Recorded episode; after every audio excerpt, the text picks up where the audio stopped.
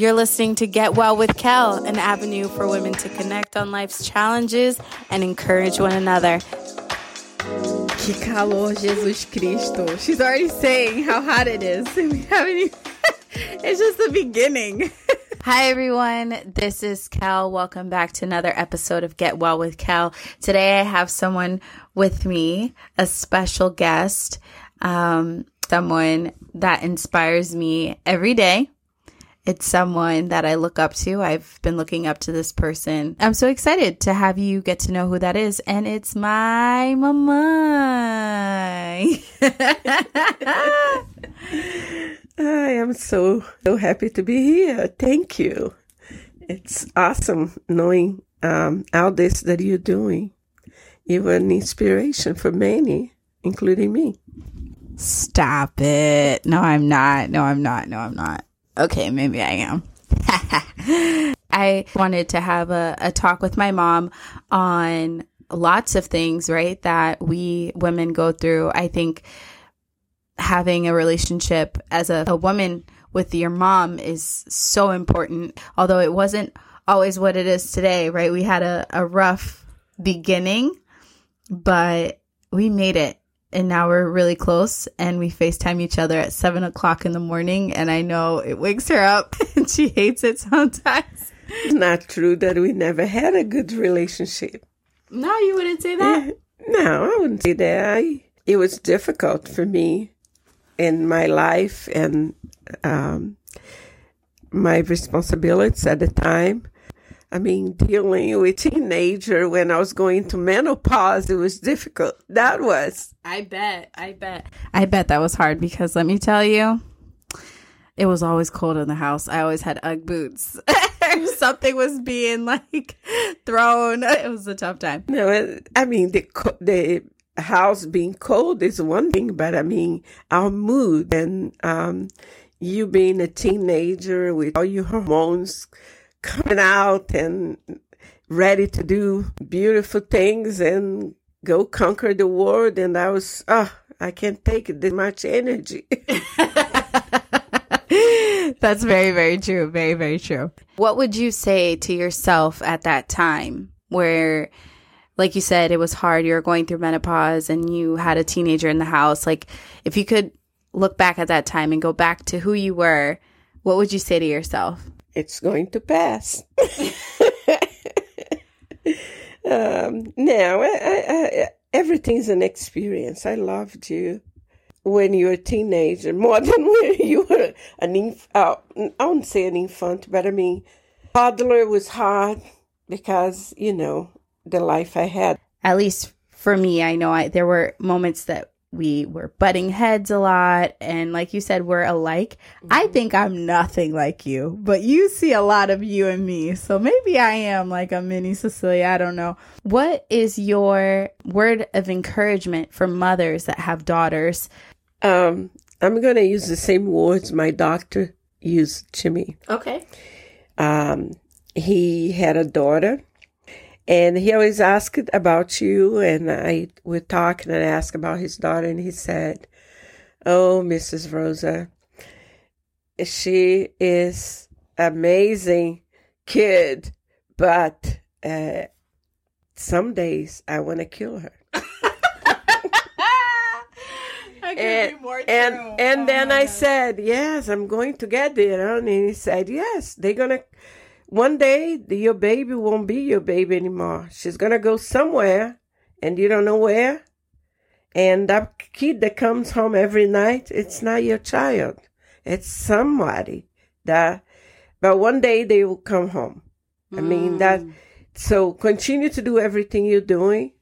Don't change because they'll come back. Mm-hmm. And that was true. When you turn 13, 14, oh, my goodness, I couldn't handle. It was too much for me. Yeah. But by the time you were 19, you were a woman, a person that it was my child that came back. Good for me to know. Mia's still my baby. She's still 10 months. So I can still say, "Oh, she's my little babysia."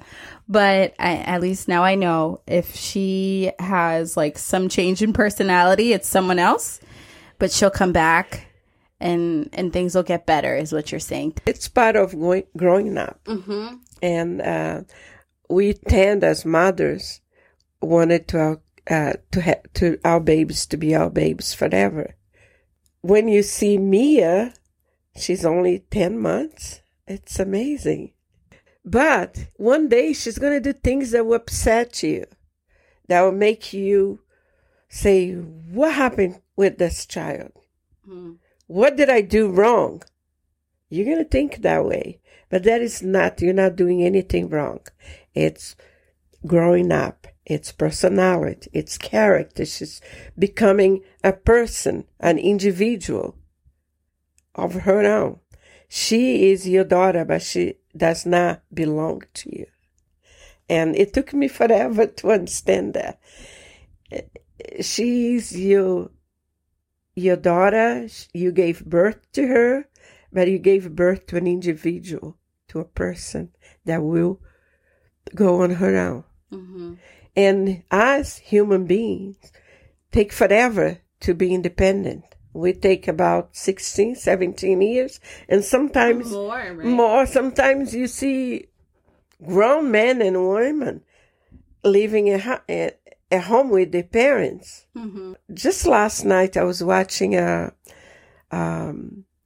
documentary, Penguins Life on the Edge. Oh, that's cute. That sounds cute. And, I mean, the chicks, when they are born, I mean, when they break out the egg, they are already independent. Oh. They run after the moms for food. And we have to bring food to our babies. Yeah. You know, and it's amazing how humans are different. Just have a lot of love for your children. A lot of love. Because that's all they need. And quality time. I know you're busy. You're a super mom, super professional, super wife. But don't think you have to be super in everything. I struggle with that. Yeah, you don't have. Because we can't be super in everything. Mm-hmm. You remember the time you spend with your children, that's what they're going to remember. Not all the things I brought to you from my trips. Sometimes you didn't even care. I just wanted you. I just missed you. And when you how old were you when you told me that your heart cried? That made my heart cry too. When you said that when you saw me making my suitcase. I would try to hide as many things as I could from your suitcase. I would even grab some of your clothes and like hide it underneath my pillow because I knew that you'd be gone for a little while and I wanted to know that you were near me. So I would hold on to your clothes and smell it at night because it was just a way of you being close to me. Oh my gosh, I'm saying it and it's hurting me. That broke my heart when you told me that. And if I had to do over, I probably would change something. Yeah. I would change something. I was traveling all the time, coming home tired and working super hard all the time. You remember I used to take you to the office. You used to sleep under my desk. And it was a challenge. But I mean, I don't remember any of my jobs that you didn't go there. Mm-hmm, mm-hmm. I didn't have to take you there. Yeah. Probably now that you're married and you haven't been to my jobs, but maybe you have. And now that we're on the topic of being a mom, a working mom, I think it's so important for us to be open about what that experience is like. And I thought it was one thing. As a child, I actually thought work was fun. I thought you would just go type at your desk every day. I even made a joke one day on bring your kid to work day. The guy was like, "What does your mom do?" And I said, "Well, she just types and plays solitaire on her computer all day." And her boss. You said that I was on the internet all day. But you're already 11 years old. You should know better not to say some things. But anyway. Well, something came out. How has your experience been as a working mom? Like, what can you recommend to the moms out there that are, you know, working 20 to maybe 60 hours a week and handling being a full-time mom, which is a job that never ends, right? Well, you know, it was difficult for me to, on the weekends, when I was going to school, try to attend to your games. And I had to make a decision, either go to the library and study or go to watch you playing basketball, for example. Mm-hmm. And the day is the exact day that I didn't go. It was the day you made a basket. And I sucked, by the way. If you ever want to know, don't ever look up my stats for Gaithersburg. I sucked. I was horrible. Basketball was not for me. But I could. I made to your meet when you're doing track and field, cheerleading. Yeah, yeah. You know, I never had the patience to do homework with you, remember? No, you did not. Yes, I did. You would pay anybody to do the homework with me. I would pay anyone to work with you on your homework. And all the B's and A's or C's you got, it was on your own because I didn't do anything to help you. Yes, you did. You did a lot. You kept encouraging me. You kept telling me that school was nothing more than my obligation. Well, course, no, yeah. But like in all seriousness, like you did help me because you kept telling me to never settle, right? You always kept telling me to strive to be better. One of the things that encouraged me in my path was you and my dad always giving examples of things that you had to overcome in your past, right? And yeah, throughout life. Now I come into this country. It was not easy for me to get to where I am today. Mm-hmm. But, and a lot of times while I was raising you, I had to make decisions for example, I had to go on a trip to Montana for a whole week for my job. And you're only 6 years old. Mm-hmm. And it was hard for me. It was hard for you. But we got over it. But I remember when you, third grade, fourth grade, I don't know, you had bad report card, and I made a list of things that you had to do. Mm-hmm. And I put on a refrigerator, and you said, "Are you writing me an SOP?" Oh my God. That's what I do for you. Meu Deus. Can you give our audience a definition of what SOP is for the ones that don't know? Yeah, it's a standard operating procedures. I mean, I'm in a regulated environment, and we need to have standard procedures for different process. I like what you said about the dilemma, right? The choices that we as women have to make. What do we sacrifice? So you had to sacrifice some things for your career. And I often find myself having that same dilemma. Can I spend more time studying to succeed in one area? Or should I use that time to kind of play with Hafa or Mia? Or should I be reading a book on parenting? Or maybe a book on praying for my kids? I think the beauty of us as humans is that we can have these sort of dilemmas. It's actually a great thing because then we figure out what's important in our lives in certain stages, right? And it is. I want to say something that I used to do when you were a baby. My English wasn't... good enough, I thought, to talk to you or to read. Mm-hmm. I mean, I did read for you, but I was very tired most of the time. So I put a cassette player. At that time, it was cassette player. It was a CD player, too, with a story, with a Bible verse or a music for you to go to sleep, for you to go to bed. Mm-hmm. And you can do the same. I have to say that I'm very proud of you being a wife, a mother, and a professional. And I never thought you would be the way you are. And I guess sometimes I see myself in you. Uh-oh. Uh-oh. Hold on. A pause. You said... What did you think I was going to turn out to be, Mom? Well, I never thought you would be bad, of course, because I didn't. I was raising you to be the best. Okay. And you are. You're a very good friend. I mean, people should be honored and blessed to have you as a friend. Okay. Oh, toda mãe fala isso.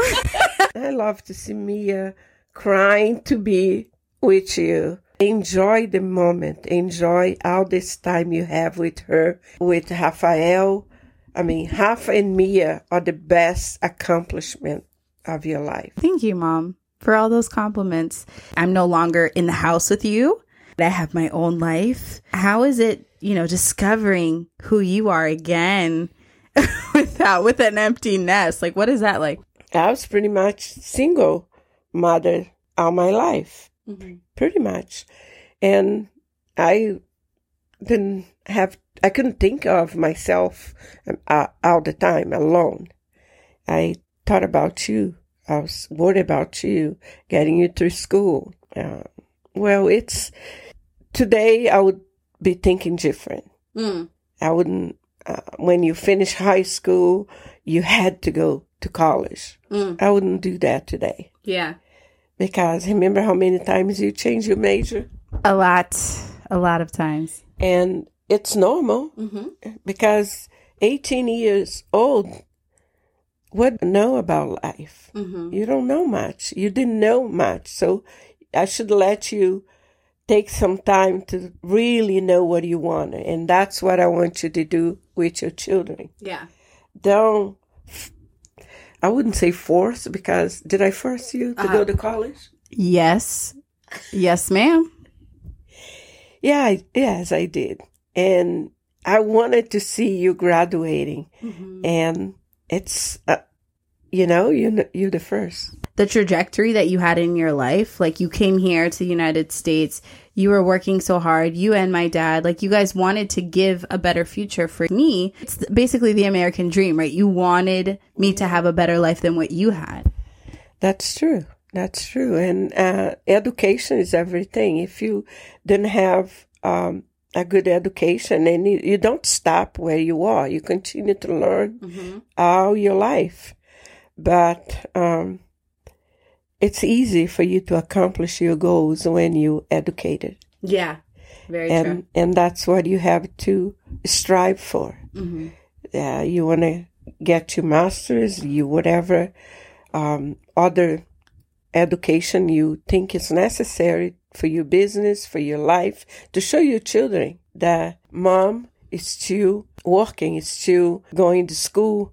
It's good for Rafa and Mia to see that. Like you saw me. How many times did I take you to a class with me? Because I didn't have anyone to watch you. You had to come with me. Yeah. It wasn't my choice. I would prefer that you were in bed, sleeping for a good day on the next day, but I had no choice. But that's, even though you had no choice, Mom, got to see what determination is. You would work so many hours in the day. I would be at aftercare programs at school. You'd come pick me up, go home, like, cozinha rapidinho, do something quick. I would eat. We would leave and go to your class. And your teachers at the time, I don't know. Like, I don't know if they were upset about it. I don't want to say the word that is in my head, but he was kind of a jerk, mm-hmm. saying bad words and cussing in front of you, knowing that there was a child in class.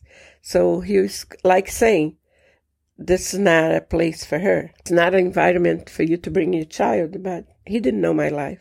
Right. What is it like to be a grandmother? Oh, the best thing. I think we should be grandmothers before you are mother. Why? Because we can give them back? So much love. Oh, okay. So much love. I mean, I don't see anything wrong with them. No. They don't do any wrong. Mm. They can prowl on my counter, everywhere. And I still love them. You know you wouldn't do that. Yeah. You couldn't do that. I couldn't even sit on a particular couch. Exactly. Let me tell you guys about this couch, okay? We had this green couch from Ethan Allen. And my mom was like, you cannot even look at the couch. And then one day we got a dog. Her name was Lovey. And my mom moved to Massachusetts. And what came with her? The dog and the couch. And who do I find sitting on the green couch that I can't even look at? The dog, Lovey. She was on the couch. She wasn't just sitting. She was laying down. Yeah. Do want you guys all to know is that my mom not only was a wonderful mother, but she was also a wonderful woman of prayer. And I don't want to dismiss that. We as parents, we try the best that we can. Sometimes we fail, but at least we have a father who will watch out for our children in the moments that we might not be able to. Got a prayer warrior for a mom. Yeah, you cannot be alone. Even when you are a single mother, you're not alone because you have God. I had God, mm-hmm. and I still have, and He was helping me raise my daughter, and pray. You have to pray for your child. You have to pray for your children, and I tell you all the time.